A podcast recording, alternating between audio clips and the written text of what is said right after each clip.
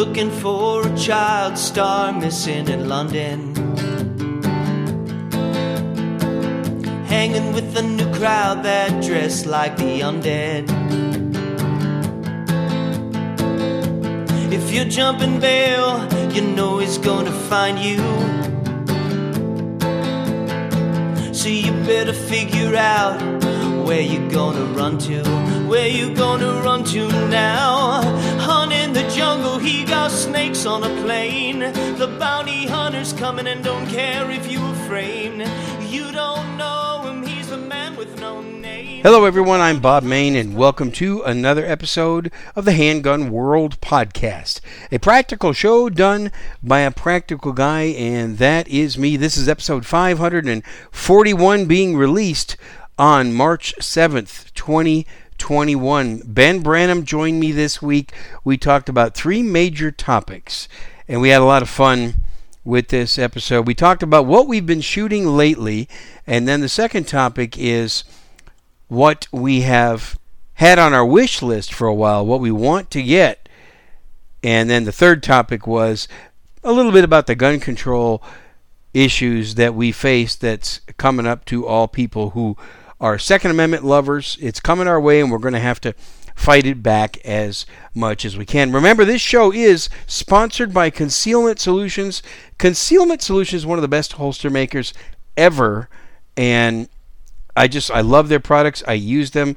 I will not allow anybody to advertise anything on this show that I will not use and endorse. And I definitely endorse Concealment Solutions. If you need a good holster, check them out. ConcealmentSolutions.com. 10% discount using the coupon code Handgun World just because you listen to this show. Well, let's get right to it. Ben Branam joined me, and we had a lot of fun with this interview. Well, this week's guest, Ben Branam from Modern Self Protection. Welcome back to the show, Ben. Hey, happy to be here. It's always nice to be on your show, Bob. Well, many, many times you've been on this show, and, and of course, people know we've taught a lot of classes together. But you know, uh, doing this over um, over Skype, it's I, I noticed it was like seven months ago since the last time we recorded. Well, at least over Skype. I know we've done it in person in the car and stuff.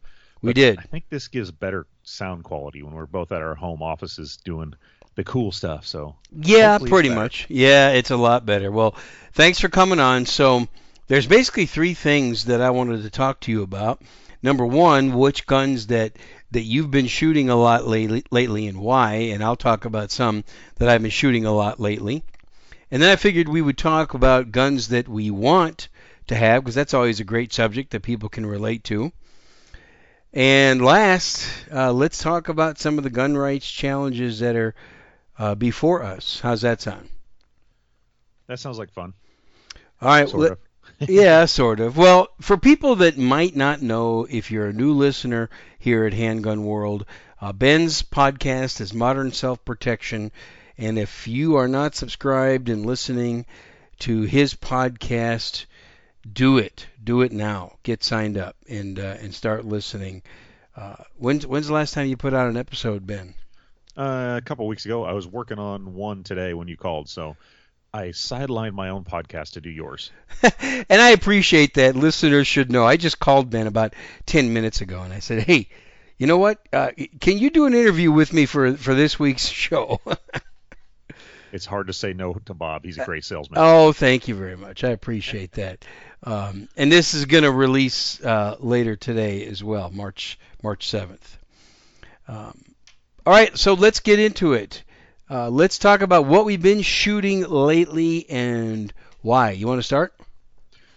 Uh, I've been shooting a lot of carbine, the little nine millimeters, because I really enjoy it. And you know, before COVID and everything, I actually wanted to start competing on the national level doing that. And I have a real knack for it. I can keep up with the best of them right now. And I thought You this do. would be the way to do it. Well, COVID sidelined everything. That stupid virus. But I'm still shooting a bunch of carbine, still having fun with it.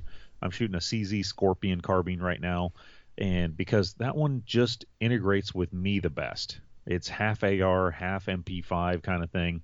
I think it takes the best of both of those worlds with one little idiosyncrasy that really doesn't bother me. I'm still working on, but I really like it. It's quick, it's fast, it's fun, and I enjoy it. And you are good at it. Uh, at shooting it, I will attest to the fact that you are good at shooting that. I, I've I've been to competition matches with you a lot lately, and you're you're like in the top if you're not first or second, you're you're in third or fourth place. I mean, you're right up there. Yeah, and right before COVID, I was first and second, and now I'm fourth and fifth. I think I quit shooting, and they, those guys didn't.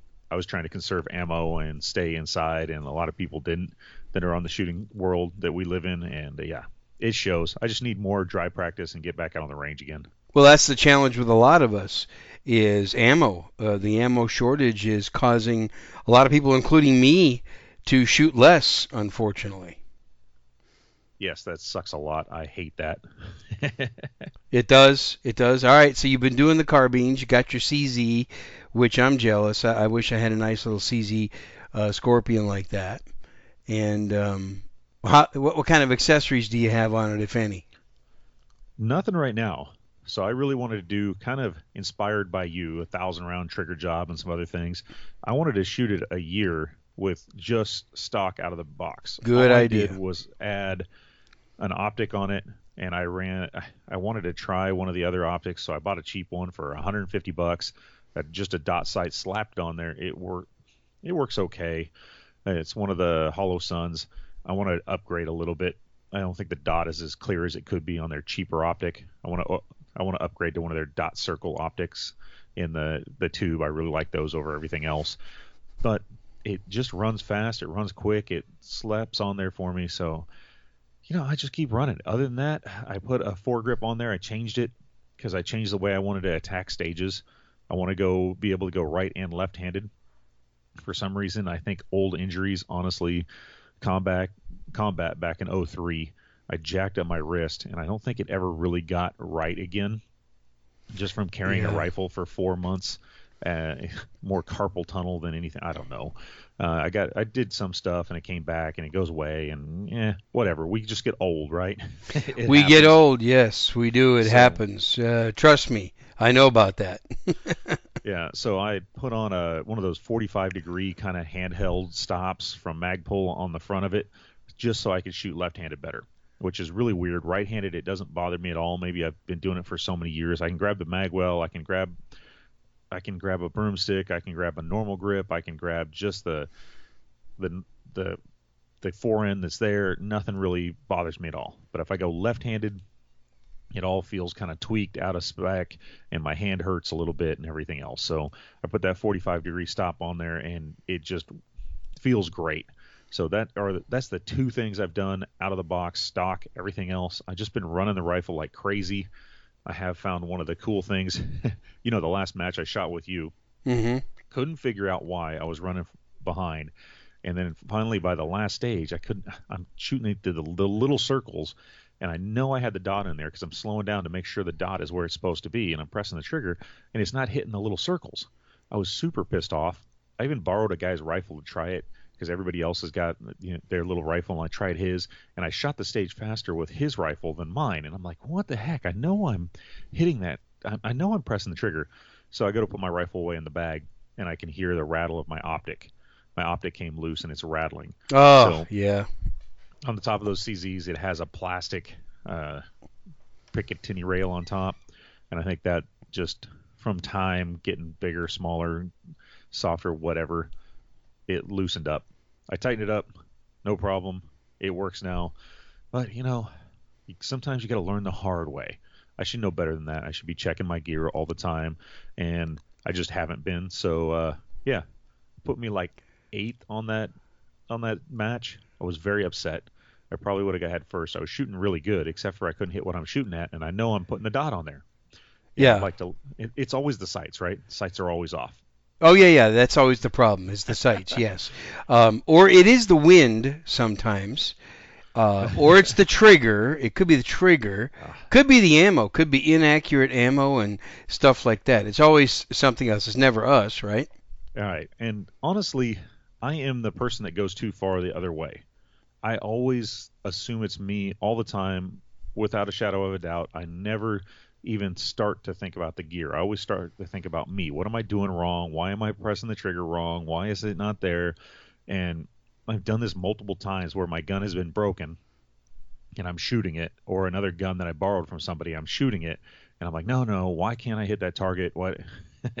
One of these, I went to a Boy Scout shoot and they had a bunch of 22s, and we're shooting little Smith and Wesson 22s, and I can't figure out why I can't hit the broadside of a barn with this stupid 22 I'm playing with.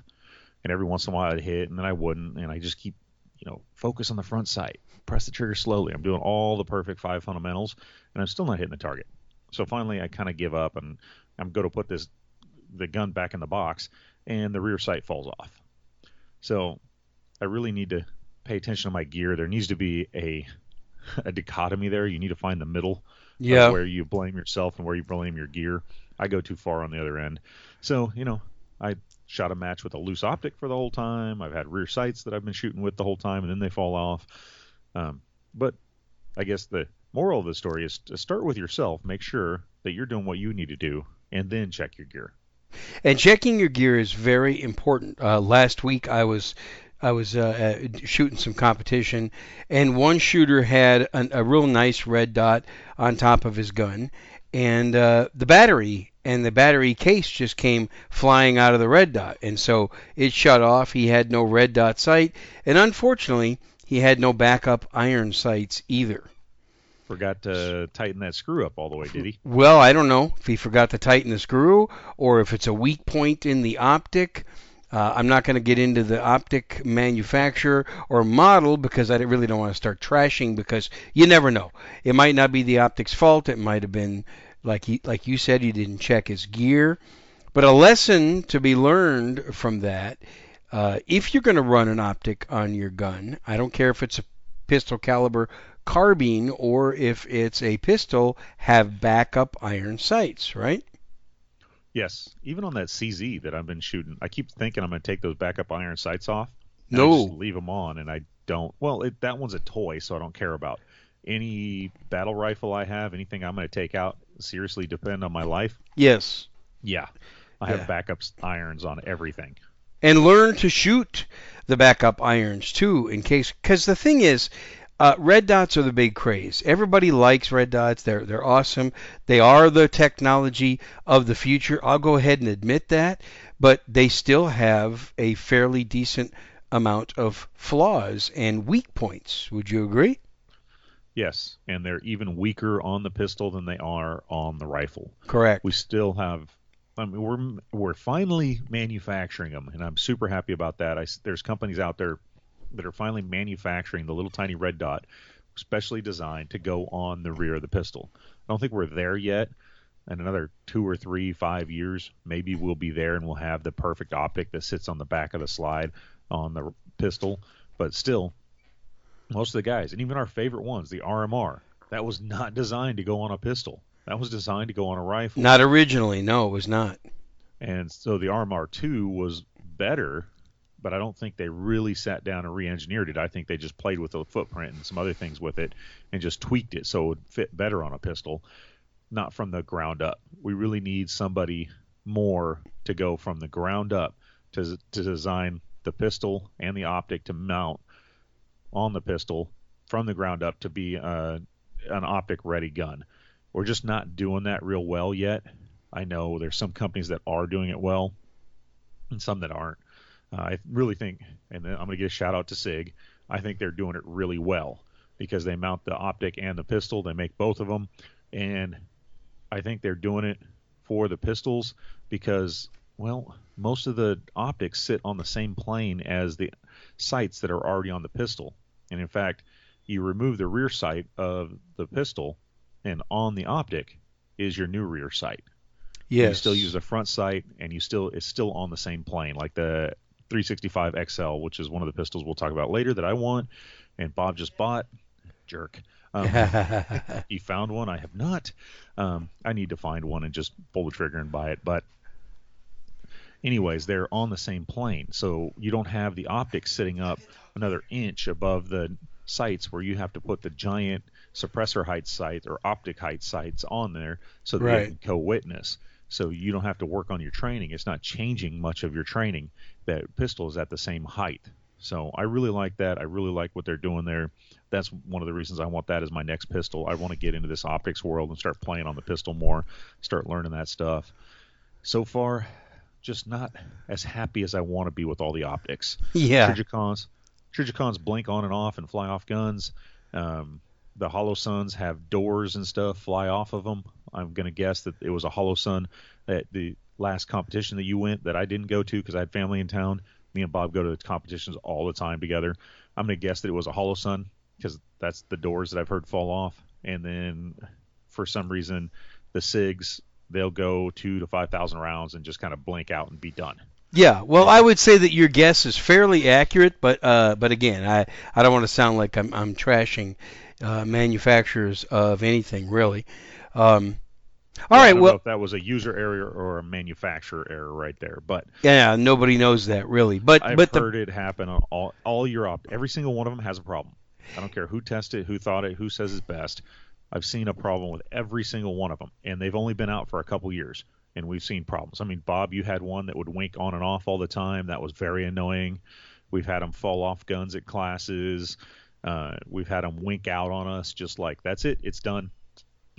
It was Yep. working fine two shots ago, and then now that's it. The optics shall never come on again. So Yeah, and that's again, I'll say it again. The the reason for backup iron sights. eh, we we just spent the last five minutes talking about that. Um, so I, I and I still see a lot of people shoot pistols and carbines with red dots, and they have no backup iron sights.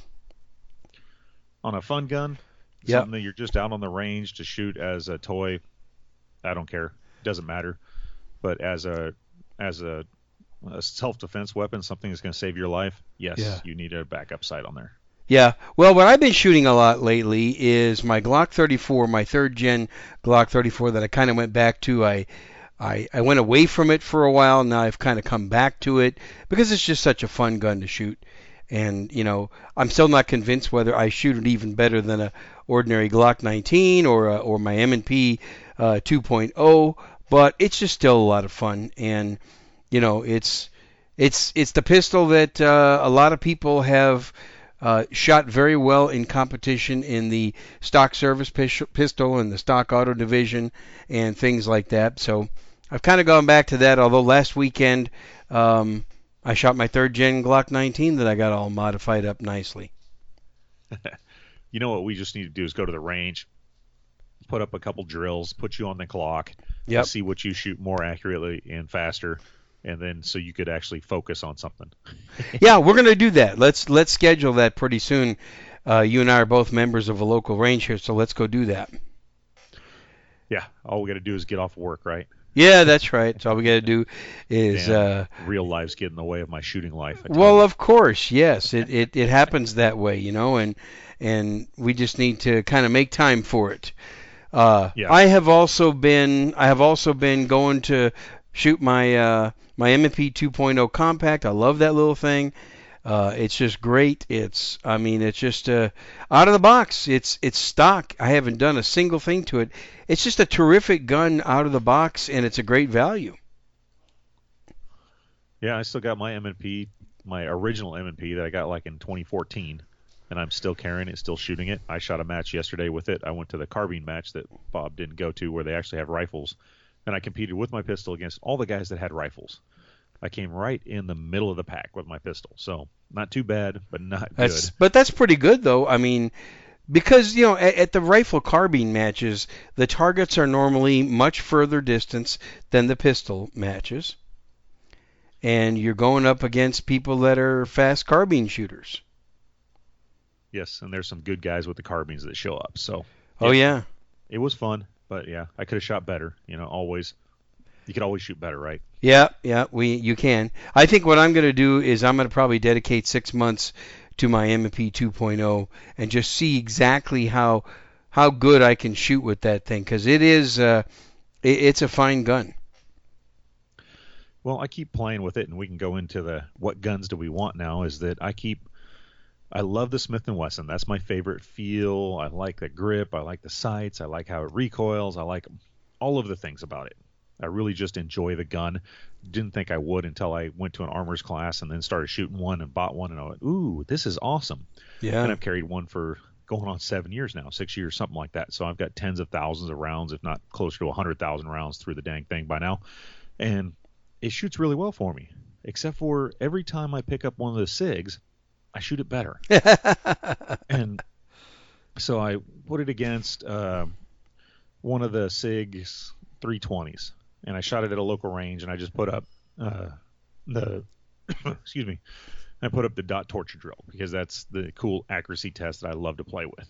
And I put it up there at five yards where I know I can't always clean it, but I get it in the high 40s. So you every shot is one point. You shoot 50 rounds, and it's a bunch of little five round groups, and you got to do a bunch of things. Some of them are left handed, some of them are right handed. You got to reload in between. You do all these things, and you shoot 50 rounds. It's a cool little test. And believe it or not, at five yards, I shoot 43 to 45 normally. Well, with my pistol, I shot a 43 or 40, 44 right in there, and then with that 320 that I just I borrowed it from the range master actually just to shoot them side by side because he goes, oh, you got to try my pistol. I'm like, sure, I love trying playing with new pistols. Yeah. And I shoot like a 47 with that 320, and I shoot like a 43 with my gun, my carry gun, and that's not that's with like goofing off with his gun. I'm like, what the heck? And Yeah. then we go out to the range, you and me and another friend, uh, John Adine, the doctor over there, and Doctors for Responsible Gun Ownership. He's he's their recruiting member driver. He he loves that thing, but he brings out his 365 XL, his super duper Legion 320, X5 other- Legion. X5, X5 Legion. Legion. Yeah. and a couple other of them, and I'm shooting the 320s, and then I'm shooting that little XL better than I'm shooting the 320s. That's interesting, isn't it? and I'm like, what the heck is going on here? So I need to get to the te- I need to borrow his or borrow yours. I think you just got one. If I heard a little birdie told me. A little And- birdie, yes, since we're talking about guns that we want, one of the guns that I've always wanted is a 365 XL, and voila, one happened to just show up in my safe a couple months ago. I don't know how that happened. Yeah, a little birdie told me. So Yeah. what I really need to go is out to the range and do that five yard test with that little XL hmm and see how that shoots. But um, honestly, I don't like it. It feels too small to me. The dang thing gets hotter than snot really fast. I don't like how the trigger seems to break forward of touching the back of the pistol. Everything else, you know, you pull the trigger and it almost touches the mag well all the way back. The XL breaks like halfway between there. Seems really weird to me. It took me a long time shooting that gun to figure out why the heck it, the trigger felt so weird, and then I kind of figured it out. Oh, because I don't pull the trigger all the way back to my fingers. You know, you mm-hmm. get your fingers underneath around the mag well, and you pull your finger, your trigger finger back, and you feel it go all the way back till it's like touching the other fingers, and then the gun discharges. Well, this one's you know a good finger length away when it discharges. So it took me a while to figure that out why it felt so weird, but it just it was just this weird thing because I've shot so many guns for so long that this one's just different. But I keep shooting it better. My groups are better. My splits seem to be better. My times seem to be better. The only the only major complaint I have about those 365s, and they did the little ones did the same thing, and the big one does the same thing, is they get really hot really fast, and they don't seem to dissipate heat like some of the bigger guns do. Yeah, they do get hot. That's true. Yeah. Not that it's going to matter in a self-defense situation. You know, you're only going to run a couple mags through it. It won't be a problem. if that. But at a class, yeah, you're having a, an awful bad gunfight if you're running a couple mags through it, right? Yeah, no kidding. But other than that, you know, just at a class training, it gets hot. And I've seen people come to our class and they get hot, hotter than all the other guns, and sometimes too hot to touch. And don't be carrying an inside the waistband holster with an open, uh, open bottom and try to holster that thing when it's hot because it sucks. Now, some of that has to do with the 100 degree weather we have here in South Texas, which I think it was almost that hot the last time you shot one. Yeah, that one. But Yeah. I, you know, we've had other people come through our classes with it when it's been cooler. Yeah. Uh, last November, we had somebody come through our class when it was beautiful weather out, and that little gun just got hot. I do remember that. I remember that. Yeah. because normally when I take a gun from a, a student, is I will just grab it all my fingers on top by the slide, and then I can hold the gun like that, and it's safe. And then they can take their hands off it, they can shake it off, and then they can grab it. You know, complete grip on the gun, and I still have got control of the gun. They have control of the gun, and it goes down range and all that. But yeah, grabbing that one, it's too hot to me for me to do that. I Yeah. just hold it like that because it was freaking hot. They do heat up. They do heat up, yeah. Another gun that, that I want to talk about that I want that I want to acquire is I'm going to do like you and a lot of other people out there. I'm going to get myself a good size revolver. I haven't figured out which one yet because there's so many of them, just like semi-automatics. But I got to get me a revolver. Well, they're fun. Smith Yep. and Wesson or Ruger are my favorites. I've shot them all, and uh, Smith and Wesson or Ruger. So just pick one. Yeah. Well, I'm going to do. The, I'm going to follow my own advice that I give everybody. Is I'm going to try four or five different ones before I actually buy one. Yeah, and I don't know. To get better, it'll help you be a better trigger puller. Because pulling that double action revolver, it's really great to get a good, good trigger pull. Yeah, it is. It is. Plus, it, the reason I want to get one is kind of a hedge, kind of a hedge in case uh, in case uh, these uh, wacky politicians are are successful in getting a lot of gun control pushed forth. I hope we, they don't. I hope they're not successful. But just in case, I'm a preparedness-minded guy. I want to have a revolver, you know, a Joe Biden gun, so I have something to shoot. You know, we'll see. We'll see what happens. A Joe Biden gun is going to be a freaking musket. A Joe Biden gun. uh, well, hey, let's not all forget about Biden Tactical. Remember Biden Tactical that, that said just go out on your front porch and, and get a double barrel shotgun and blast it up in the air and, and that'll get rid of the bad guys. Or shoot through the door with your 12 gauge. Yeah. You remember he said that? You remember when he said Yep. that? He was he was the vice president at that time and so anyway, I don't want to get too political, but but I do want to get a revolver for that reason, and also to learn just to learn how to get better at shooting revolvers, and to uh, like you said, it'll actually improve shooting skills on a semi-auto if I get a revolver. Yeah, it does for me. But you know, I want to go the other way and get my Biden gun. I want to get the guns that Biden is going to outlaw right away. I want I want another CZ Scorpion. I want the pistol version with the folding pistol brace, and I want to get a binary trigger for it. And I just want to deck it out and make it my bag gun to carry around. And oh, I want to get a suppressor for it too. So There you all go. of the things that you know would piss off somebody trying to take guns. I want to have the gun that would piss them all off. I want to hold it up and be like, "Ha ha! Look at my gun." Yeah. Yeah. Yeah. Well, I'm with you on that. And so, since we're talking about, you know, guns like that, another one I want to get that's really high on my list is I want to get the Shadow Systems MR920. And if you do a little research on that, it's kind of like a really tricked out Glock 19. Uh, that's too much work for me. There's too many perfect Glocks out there. I don't know what to call them like that, where they like, hey, we've taken the Glock and we've made it better. Well, yeah. Well, there's some things that they have done to it, and I haven't had a chance to shoot one, and and I really want to. But there there's some things that that they have done to it that I think improves the platform a lot. And if if you were to do that to your own Glock or M&P or whatever you have, it's it's going to cost far more than just buying one of theirs. It's I'm kind of intrigued by it. too many Gucci Glocks out there for me. It is. Yeah, I guess it would be considered a Gucci Glock. Yeah. but it's got a couple of th- cool things. Uh, one of the things I learned is it's got a back strap that you can. You, yeah, I think you get like three or four of them, and one of them makes it feel a little bit more 1911ish. So I think that'd be kind of cool.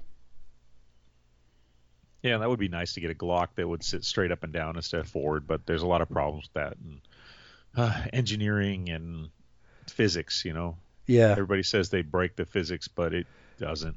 It's all, it's all the same. I don't know At if it's really possible to break physics. No, but I, at least I'm looking at the gun, and they did the one thing that Glock never figured out, and most companies kind of skip, is they did the undercut for the trigger guard. Well, not only that, on. Not only that, the undercut and the trigger guard, but Shadow Systems has also put what they call a gas pedal on both sides of the gun, where your weak hand thumb rests if you're doing the thumb's forward grip, and that actually helps you to control recoil if you know how to use it right. Yeah, yeah. I, I'll believe it when I see it. I'd like to try it.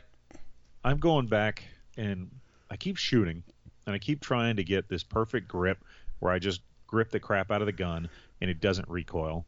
And I really can't.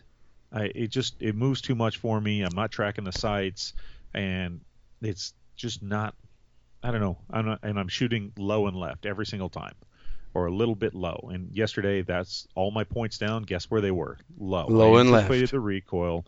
Well, I've got it to where they're no longer low and left for me. I've gotten the low and left out of there, but they're all low. So I've got half of the problem solved, right?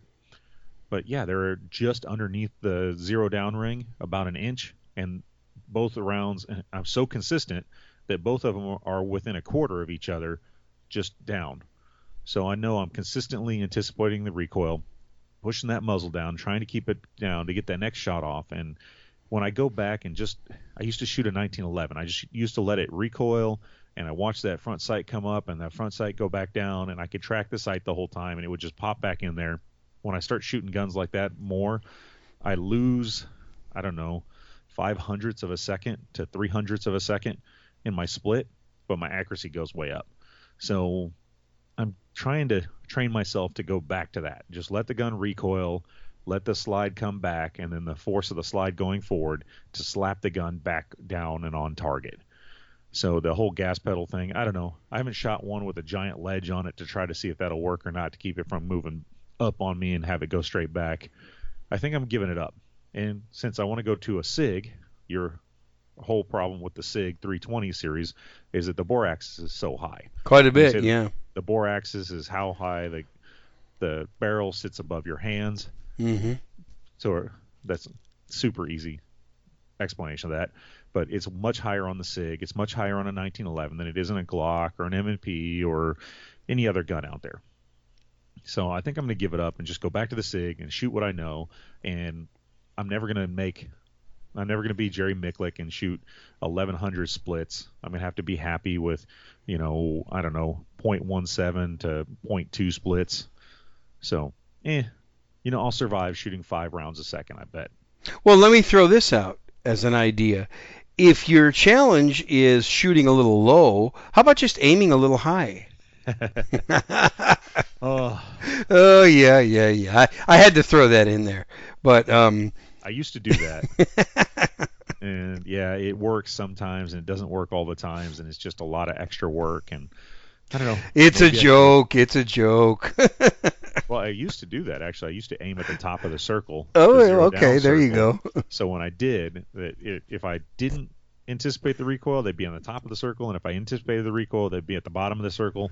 But no, I I should be doing this better, right? yeah, yeah, yeah. And another thing I want to get, another, I want to talk about something else I want to get is uh, probably, and this is probably what I should get, is save the money that I was going to spend on a new gun and just buy as much freaking ammo as I can afford. Oh. Because I- you know that that does more for you, I think, than a new gun. Yes, actually getting out there and shooting, taking a class, working on stuff, that will make you way better than a new gun.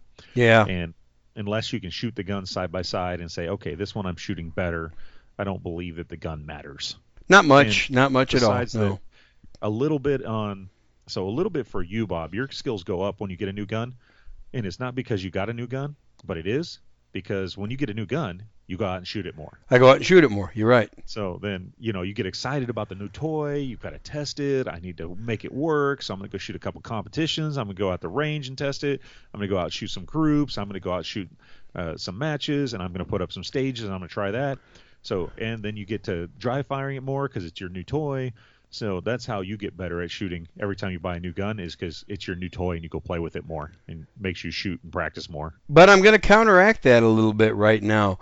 Uh, last weekend, I shot great for, for my skill level and for my normal shooting uh, pattern.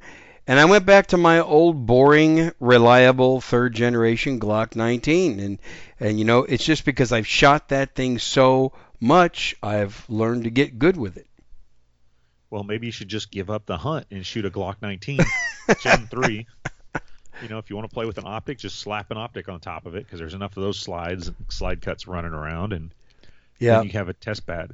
And the one thing I miss about the Glock, and I carried a Glock 19 for a long time, just because it was what was issued to me. I never liked the Glock. I never have, probably never will, except for that it was the most common gun and still is in the world.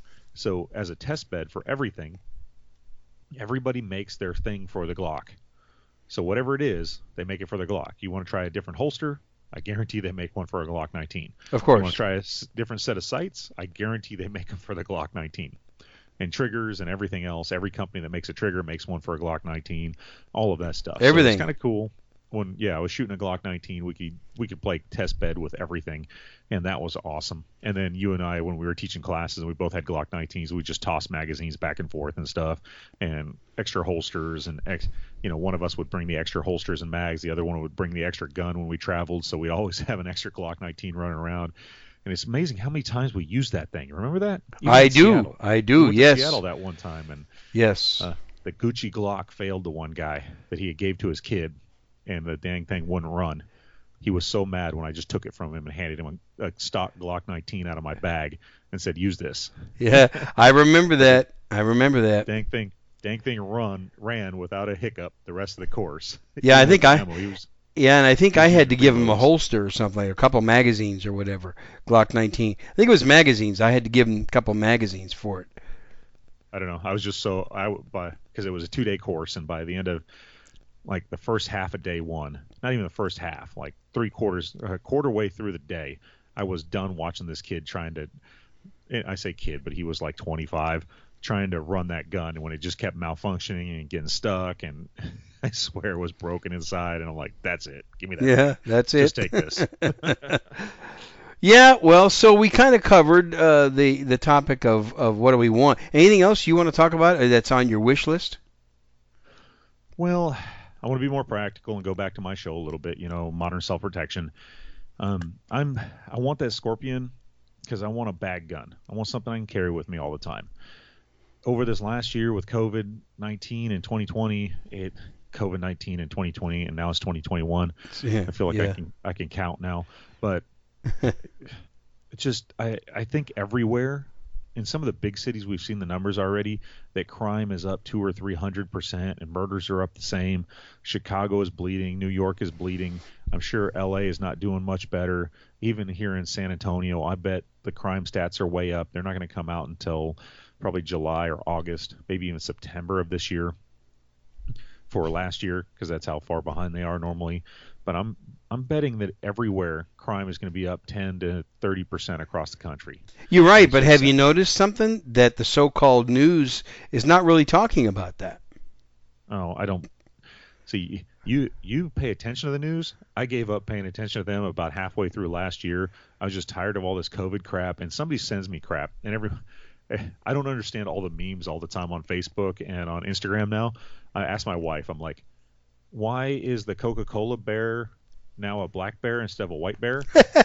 Like, what happened? Because I'm not watching the news. I just don't care. And when I find something like that, I, I'll dig into it. And I think it's funny, or I'll have my wife explain it to me in two minutes on what's going on. So I don't have to pay attention to the. I I don't care. I don't care where you get it right now. Yeah. They're all lying liars. It's all just infotainment. It's liars. just- it's they don't care as long as your eyeballs watch that TV so they can sell more ads so they can make more money for the giant huge conglomeration that owns that channel. You're pretty much right about that. Yeah.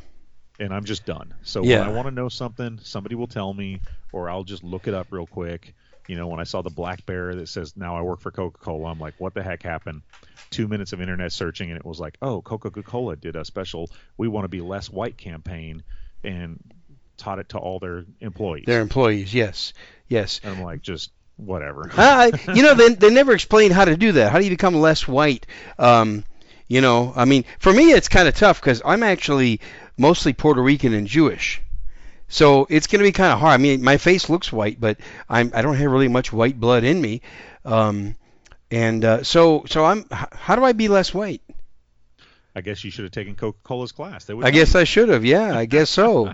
okay, Because the you know the Puerto Rican Jew in me uh, is is kind of like well uh, you know that that like I said even though I look white, um, I ain't I ain't mostly white.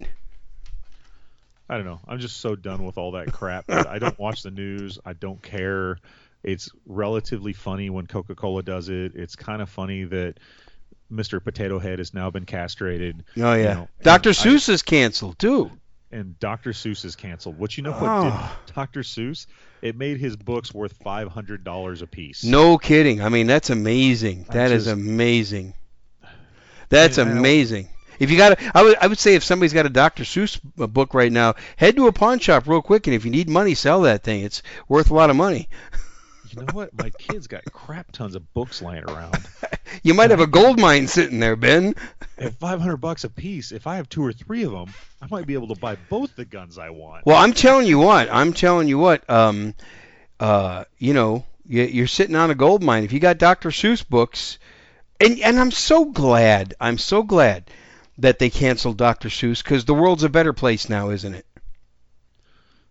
And he did all his racist things back in World War II. Yeah, is when he did his supposed racist cartoons. Supposed racist. And then he yeah. didn't write the Dr. Seuss, Seuss books until like the 50s and the 60s and the 70s. Yeah. So yeah. so we all gonna look pa- we can all gonna look back on this in in 40 years and say, oh, America changed when they canceled Dr. Seuss. It's gonna be it's gonna be one of the data points in the systemic problems that we're having in the country, and it's not systemic racism. Let me help you with the hard ones here. we have other bigger problems in the United States right now. Maybe yeah, we, we should look at those. We And certainly do. Yes. I feel like every time the politicians start talking about it, it's because they're trying to hide something else that they're doing.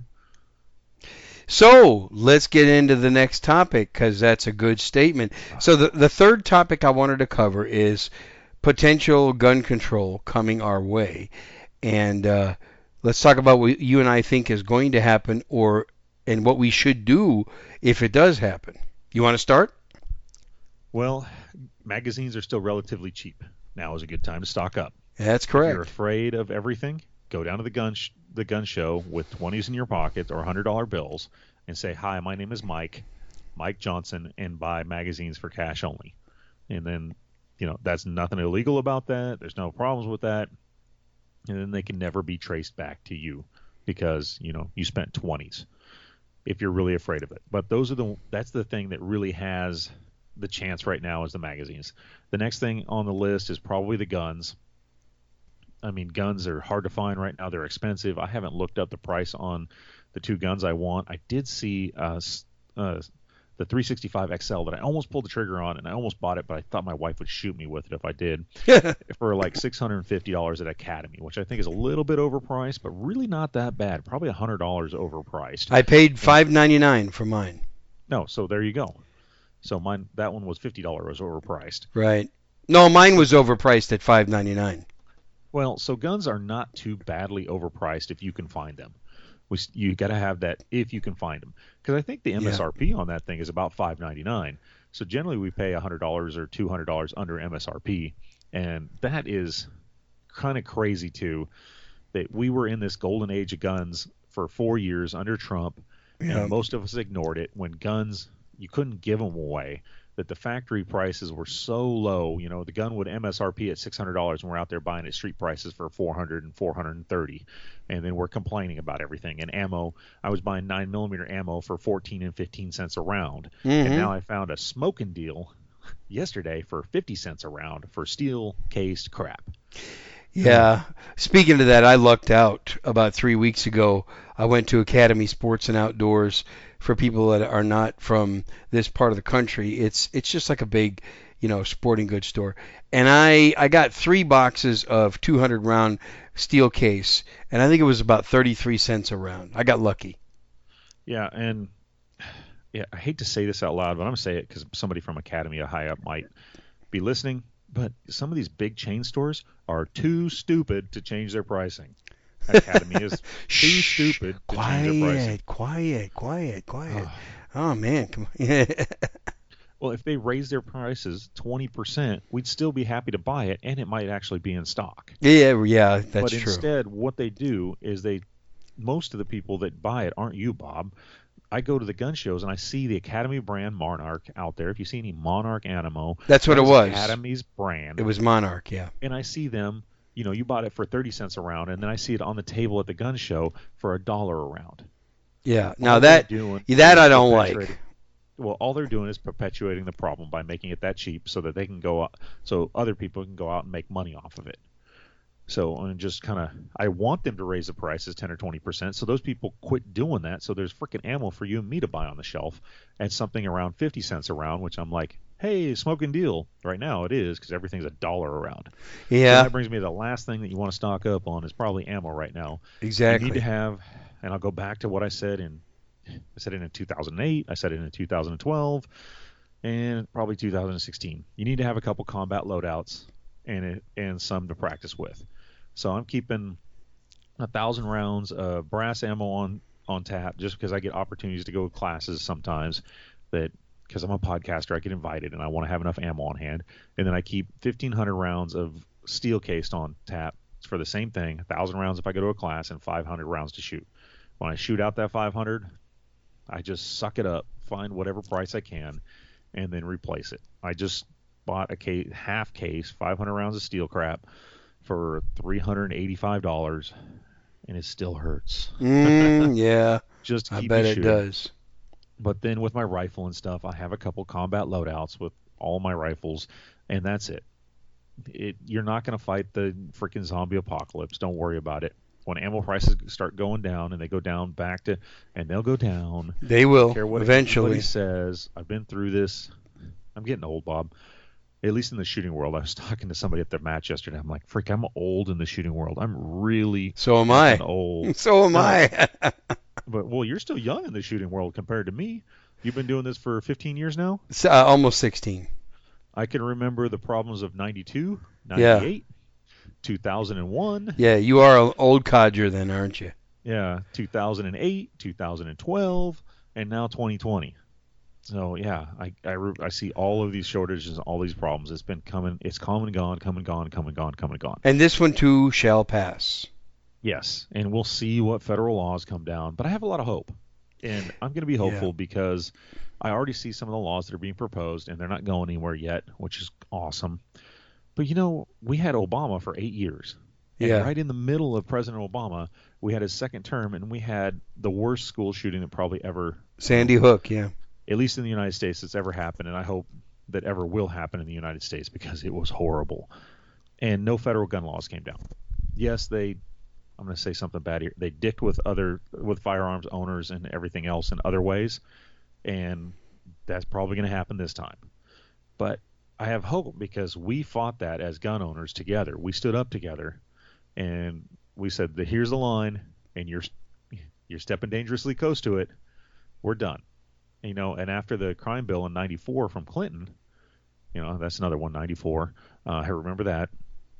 You know, he came. Clinton came out on that the next year on his State of the Union, and he goes, "Hey, there's a lot of new faces here in Congress, but it was worth it because we put that crime bill through." You know, Yeah. was the Clinton gun ban, and you know all those senators and everything went out, just threw us under the bus. You Yeah, didn't give a they they all thought easy for you to say, President. You know, you know. I mean, before that, Congress and uh, the Senate belonged to Democrats for a long time, and then they both switched over to Republican, and since then they've bounced back and forth, which is probably better for the country than anything else. But I'm hoping they all look at that too and say that, hey, you know what? They can either look at it two ways. Either in two years, it's either going to bounce, and the Republicans are going to take control of both, or and so they can do whatever they want, or they're going to try to hold on to their power, which I'm going to say number two, they're going to try to hold onto the power because this is what these sleazy scumbags do. They don't really give a crap about you and me. They give a crap about the power that they hold in the seat of office. And the money they make. Yep, why they're doing it. Yeah. So they're going to talk a lot. You're going to hear a lot of blowhard, a lot of stuff until something is coming to the floor to be voted on. We just need to be patient as gun owners and take a deep breath. When it comes, when stuff's going to come to the floor and get voted on, we need to pick up the phone. We need to rattle some sabers. We need to chalk up, uh, clog up the lines of every freaking senator and House Repo- uh, House representative that you have, and just vote no on that bill. Vote no on that bill. Vote no on the bill. And just like call, say, hey, I'm Ben. Vote no on that bill. Hang up. Call back, and just like make it so that they think there's a billion people out there that are against this bill, and then they'll be like, hmm. And then what you'll get is then you'll get a lot of pandering. And let me put on my Nostradamus hat here, is that it'll be defeated by two or three votes, maybe just one, and they'll blame the Republicans on it. Yeah. Well, and let me key, let me uh, key in on something you're saying because it's it's very important to know. Um, a lot of people got freaked out when when when Biden ended up being the president because a lot of gun owners got freaked out because they thought that you know Biden was going to do this and do that and do this. Really, there's not a lot he can do by executive order other than direct the ATF on some things. Everything else has got to be an act of Congress. Everything should be an act of Congress. We'll see what he does. Um, I, Well, we He can tr- he can try to give whatever order he wants, but it's not it's not binding if it changes gun laws. That has but to go through go through It Congress. Well, let's go back to Trump. I like Trump, but I wanted to smack the daylight out of him when he put the bump stocks before ATF and said, "Hey, you guys need to outlaw these." And somehow ATF came back with the whole thing that, "Oh yeah, we made a mistake. These are actually machine guns. You can't own one of these." Yeah, I get that. Eh, That's a good example. That's a good example. But where I'm going with this is Biden by himself just can't say, okay, magazines over 10 rounds are illegal. Eh, That's got to that's got to be that was part of if you remember back in 94. That was Yeah. part of the Clinton assault weapons ban, but that went through Congress. Oh, I yeah, yeah. Well, so you're talking about how it's supposed to work. I'm looking at more of how it's been working lately. How it might come down, right? Pisses me the f off Yeah. that any president did it, and it, and, and you might think I'm, I, I am an equal opportunity hater here. I hate both sides of the dichotomy when it comes to the news, and I hate both sides of the dichotomy when it comes to that aisle that separates people up there in Washington. I hate them both because Republican presidents have done it, and Democratic Repu- Republican uh, presidents have done it. Yeah. They've signed executive orders that screws you and me and all our listeners out of our civil rights because they think it's good for better for the country and this will make us better as a people and the one thing they don't say that they really mean it's the collective good and Yeah. Well, that's and that's a bunch of garbage. oh I, if I could get in a room with some of those people, you know, get my hands on them, I'll show you the collective good. Come here. well, you know, let's get back to this bump bump stocks thing. Okay, that was basically an inter- a reinterpretation by the ATF. They kind of reinterpreted that because if I remember right, the ATF first said, "Yeah, those are okay," and then after the whole Vegas shooting thing, they reinterpreted their own opinion and said, "No, they're not okay anymore." Right? Isn't that how that pretty much happened? Yes, Okay. President Trump said you're gonna. He he. How did he? How do they put it? He implored them to relook at their decision. Yeah. Yeah, but I think it's They did with his, in, you know, his thought, and it was no secret that at the time he wanted to ban them too. So lo and behold, what happened? They got banned. yeah. we can start going back on this stuff forever. ATF is a rogue agency that needs to go away. Flat out, they just need to be disbanded and sucked into the FBI or some other thing. Well, I'll agree with you on that for sure. They are horrible.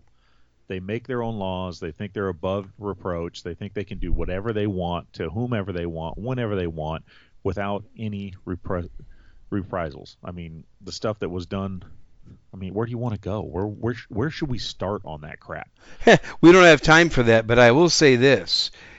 Um, if you want to bring up the magazine issue for a minute, they really don't have the authority to say any magazine over 10 rounds is not legal. The ATF doesn't really have that authority.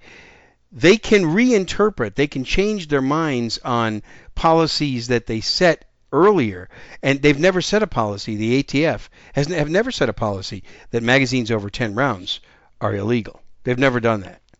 No, so, yeah, yeah, they've changed what can be imported and what cannot. correct. Now that's true. That's true. I'm not- yes. So let me let me put on my my super duper hat on what's going to happen now. Okay, go is In the next two years, it will be illegal to import any magazine over 10 rounds into the United States of America. Yep. Uh, I'll just, if it doesn't happen by the end of this year, I'll be surprised. If it happens by the end of next year, you know, I'll be on track. But there are a lot of American-made magazines that are well over 10 rounds. Yeah, but the ATF can ban all those ones coming in from Korea that we buy cheap for our Glocks. That um, Oh, and the Mec-Gars that come in from Italy, and Yep. uh, I think Sigs mags are, are imported too, aren't they? Well, I mean, the dirty secret is Mec-Gar probably makes half of the magazines for half of the guns out there right now. Right. I mean, they just do it well. They do it cheap, and so yeah, you know that's going to be that's going to put a dent in our supply line for every for everything for guns for magazines. You know, they're going to have to bring all that stuff in house. Well, and they would drive the price of American-made magazines way up. Yeah, and then what part are they going to say? Where where's the actual mag uh, the assembly? If you buy all the parts overseas and you assemble it here, or you just buy the springs and the follower like Smith and Wesson does, they buy it. Smith and Wesson buys the springs and the followers for their magazines from a quote Italian company. I can't imagine which Italian company. Gee, I wonder which one it is. quotes, Mec-Gar is an Italian company. Let me let me be real clear here. But they won't tell you which one. But they buy all their springs and followers, and I think they're base plates from them. But you know, is that manufacturing? Uh, is ATF going to redo their rule and say that you can't do that because you're importing parts of a magazine that will be put together that have more than 10 rounds? But even if they do that, even if they change that rule, this is America. American ingenuity and American companies will start making those magazines, and once they can make them with enough volume, they'll be available and the price will go down. Yes, they will. But in the meantime, it'll hu- be a huge hiccup in our supply line and all the stuff that we buy. And I think you'll see magazines sprout out to a hundred, a hundred dollars a mag again. Which underscores your point you made earlier. Get stocked up on magazines. Mags are cheap right now. If you do not have a dozen magazines for all of your guns, I'd say you're probably wrong. If Yeah. you're a shooter and you listen to this and you magazines wear out. It's what they do. You step do. on them, you drop them, base plates break, springs go bad. If you're like me, you step on them and uh, they bend and then they're no good and you know all that stuff happens or you just drop them on the concrete and they break if you're running plastic mags or something. Now is a good time to stock up on that stuff. Which reminds me, I need to buy about a dozen mags for my Scorpion. Yeah, there that you needs go. To be next on my list. That that needs to be next on your list. A- I get my ammo and magazines. ammo and magazines. Uh, You know, that's it's tempting to go out and buy new guns, but we often neglect the the basic necessities, things like ammo and magazines, right? Yeah, and I just want that Sig because I want the Sig. My Smith Yeah. and Wesson works fine, and I could it, I could drive on with it. I probably should start replacing some parts in it because it's got I probably got whole, close to 100,000 rounds through that in the last six years, to be honest with you. And I shot it yesterday, and it just trucks along. So I should Good. probably replace the spring. I should probably just do all the springs in it just to keep it running. But it trucks along. Oh no, no. I let me take the back. I had a malfunction yesterday, and I don't know what happened. Oh, okay. I, I did a reload and I did something funky and I don't know what I did when I hit the reload and I let the slide go forward and it didn't go into battery Yee. Okay. and it stuck out. So all I did was tap rack, uh, live round came out, a fresh one went in, and I went back to work.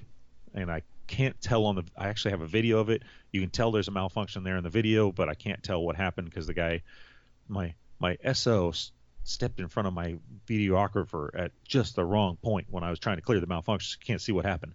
So I take it back. I had one malfunction yesterday out of 100 rounds, and I was running the gun pretty hard. And that's the that's the last malfunction I can remember on that gun, except for when the front sight fell off and I broke the gun a couple years ago. So Well, that's a pretty good track record. it's I think it's probably the most reliable gun I've ever had, and that includes the, the four Glock 19s I've had. Yes, I broke all of them. no, I didn't break. I've had three Glock 19s. I take that back. You And broke an M and P too, didn't you? Yeah, well, the M&P, the only thing I broke was that front sight. Oh, okay. Front sight. But the Glock 19, I wore flat out wore one out. Uh, piece broke off the other one, and the third one is still in my safe. My wife loves it and she keeps it, so that that's actually her gun. But they all I broke in two out of three, so I don't know what to tell you. You need to stop doing that now. yeah, I'm gonna have to buy some Sigs and break them next. yeah, you can. Yeah, I think you can probably break anything though. Yeah, well, because I'm that one gun man. I don't. You switch back and forth, so your guns don't really get worn out. You get, you know, five, ten thousand rounds through your gun, which is cool for a lifetime. But, you know, you're shooting five different guns, and you put, you know, three thousand or a thousand or two thousand rounds through each of them a year. And I just shoot the one gun, and I put just as many rounds through that one gun as you do five different guns throughout the year. And that's So why really yours wear to- out faster. It, you could really get to see if I'm going to break something or not. If it's going to, if something's going to break, by God, I will break it. I trust me. If it's possible, you'll break it, right? Yep. and I will, and I have, and Well, Ben, this is a this is a good stopping point. Uh, we've I think we've put out a lot of information, and again, I got to thank you for just uh, with a with a short notice. I, I called you up and I said I need to do something for my show this week. Can you help me out? And you were right there to help me out. So I owe you one now. uh, I don't know. I probably owe you a couple too. So uh, next time I'll let you buy the beer. How's that? I'll buy the beer. Okay, that's fine. Actually, I'll do that. Actually, I probably owe you because last time we went out, you bought dinner. So I you know, did. if we're keeping score. So now we're even, or I owe you dinner. I don't know. Maybe I'll buy the beer next time. Well, let's finish up by uh, talking about what people should do to support both of our shows because you and I both work hard and it's just kind of like a side gig for us, but we need a little bit of help. So, what can they do? Yes, it costs us hundreds of dollars a year to run these shows. It seems like it should be free, but it's not. So you can do a couple things. I know Bob, you got the Patreon account. Go give Bob some money over there. We run the Shooters Club members site together. That's shootersclubmembers.com. Go over there, sign up for a membership. It's super cheap. Uh, I got a dry fire cl- course up there. I'm trying to do more stuff that you don't need ammo for to train because, well, there's no ammo. so there's a great dry fire course up there. And then there's 60, 70, 80 videos of things that you can learn. 85. 85. Look at it. Bob Bob did the count before. Might even be a keep up. couple more than that. We keep adding stuff all the time, but there's stuff from the basics on trigger tro- control all the way up to how to do team tactics in there with a pistol, with a rifle. Um, I'm going to start working on a class on combat leadership and try to put that up there too. Things that we can do without a gun to learn more. So go over to shootersclubmembers.com, sign up for a membership. Whether you get a monthly membership or an annual membership, you get all of it, access to everything, and it'll take you a couple years probably to go through the backlog. So I'm not worried about you getting signing up for a month and getting it all because you'll never all you'll never learn it in a month. No, you won't. And if you've never been to one of our classes, you can take a video version of our class because I bet we've got 85 to 90% of it on the Shooters Club. I think we've got everything that you could do without being in a class. There's one drill that we do that you'd have to be in the class to learn. Correct. and really get everything out of it. But everything else is up there. You can learn. You can go through. Maybe one of these days, me and Bob will sit down and organize it all and just put it through our classes so that you can see everything. That's a good idea. Yeah. but we are super busy with real jobs, real families, and real lives. We just do this as a side hustle, well, to help you out, and we have fun. It's so we could use your help. None of us have really super high paid sponsors sending us money every month. You you hear a lot of shows like that and it's interesting. It takes the host, you know, 5 minutes in the beginning of the podcast to get through all of his or her sponsors. We we don't do that. Yeah, I know we sponsors have come and go a little bit with us, but it's everything that we would use or carry. So I wouldn't carry some tools. I won't throw anybody under the bus right now, but I wouldn't take a sponsorship from that person. But I wouldn't mind to have a couple of big league sponsors. So if you work for Smith and Wesson, hey, I'm your torture test guy. If you work from for Sig, I could use a couple pistols and I'll you can sponsor my my show, right? Yeah, and mine too because I own a couple Sig pistols, so I would like to I'd like to talk more about it. But I also I don't want our, our shows to or my show at least, I'll speak for myself. I don't want it to get too commercialized. So that's why we ask listeners uh, like you who are listening to this to support us. Please. Definitely, and I, I won't end up like some of the other gun shows out there where half of the show seems to be sponsors. It's a 45 minute show, and you spend about 20 to 30 minutes talking about sponsors. No, couple minutes up front or a couple minutes in the middle of the show, Yes. and we're in and out. Or you get to listen to the couple minutes at the end of the show. Me and Bob pimp our own stuff, like the Shooters Club members. Like we're doing site. right now. Go over to shootersclubmembers.com and sign up. yeah, all right. Ben, thanks again. I appreciate this very much. And uh, I'm going to put this out right away within a couple of hours. Well, cool. And this is this is mine and Bob's excuse to catch up too, because we would talk about politics. We could go on that politic thing probably for two or three hours over dinner one night. We could So, do that. Yep. It's kind of us just getting together and BS, and you get to hang out with us, have a virtual beer with us, and hang out and listen to us talk about politics. There we go. And we enjoy any feedback you guys have about this show. So I can be reached at handgunworld at gmail.com and also on Facebook. And where can they reach you, Ben? Ben at modernselfprotection.com and send all your hate mail to handgunworld at gmail. at gmail.com. I'll take it. I'll take all the hate mail. That's fine. I I actually enjoy getting it because uh, sometimes I learn stuff from it. I get some good stuff every once in a while, and then I get other stuff. Like apparently I can't spell. Everybody that read one of my last posts, I quirk. I can't spell quirk. I use the word all the time, but apparently I can't spell it when I put it into the post, and none of my software helped me spell put the right quirk in there. Ah, Apparently. okay. A quirk is something weird about, a gun, and a, quirk is also a piece of some atom or something. So you got to get the right quark in there. Ah, I see. Well, we'll work on that. Okay, Ben. Yeah, a listener pointed it out, and now Yeah. I know it's spelled with an I. Thank you Yeah. Okay. Good. work on that. All right, buddy. Thanks for joining. I appreciate it very much. Uh, have a good one.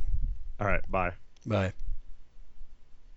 Thank you, Ben Branham. As we mentioned, check out his podcast at Modern Self Protection. And I forgot to mention while I was interviewing Ben that we still may be open to doing some classes in your area, but we would need you to call us up or email us or whatever and let's discuss it. We haven't stopped doing classes, but we just need to make sure that we have enough people that are going to for sure take the class if we have to travel to make it financially worthwhile. But get in touch with us, handgunworld at gmail.com, modern self protection at gmail.com, and let's discuss it. My Amazon store is also alive and well. You can support me that way without spending any extra money. Go to handgunworld.com, go to my Amazon store, and then log into your account and make your purchases and all kinds of good stuff like that. And with all that said, folks, I hope you got something out of this. I know I did. Every time I interview any guest, I always learn something. Keep an open mind, folks. Shoot straight, shoot safe, read your Bible every day, and I'll talk to you next week. Goodbye. hanging with a new crowd that dress like the undead. If you're jumping bail, you know he's gonna find you. So you better figure out where you're gonna run to, where you gonna run to now. He got snakes on a plane. The bounty hunter's coming and don't care if you afraid.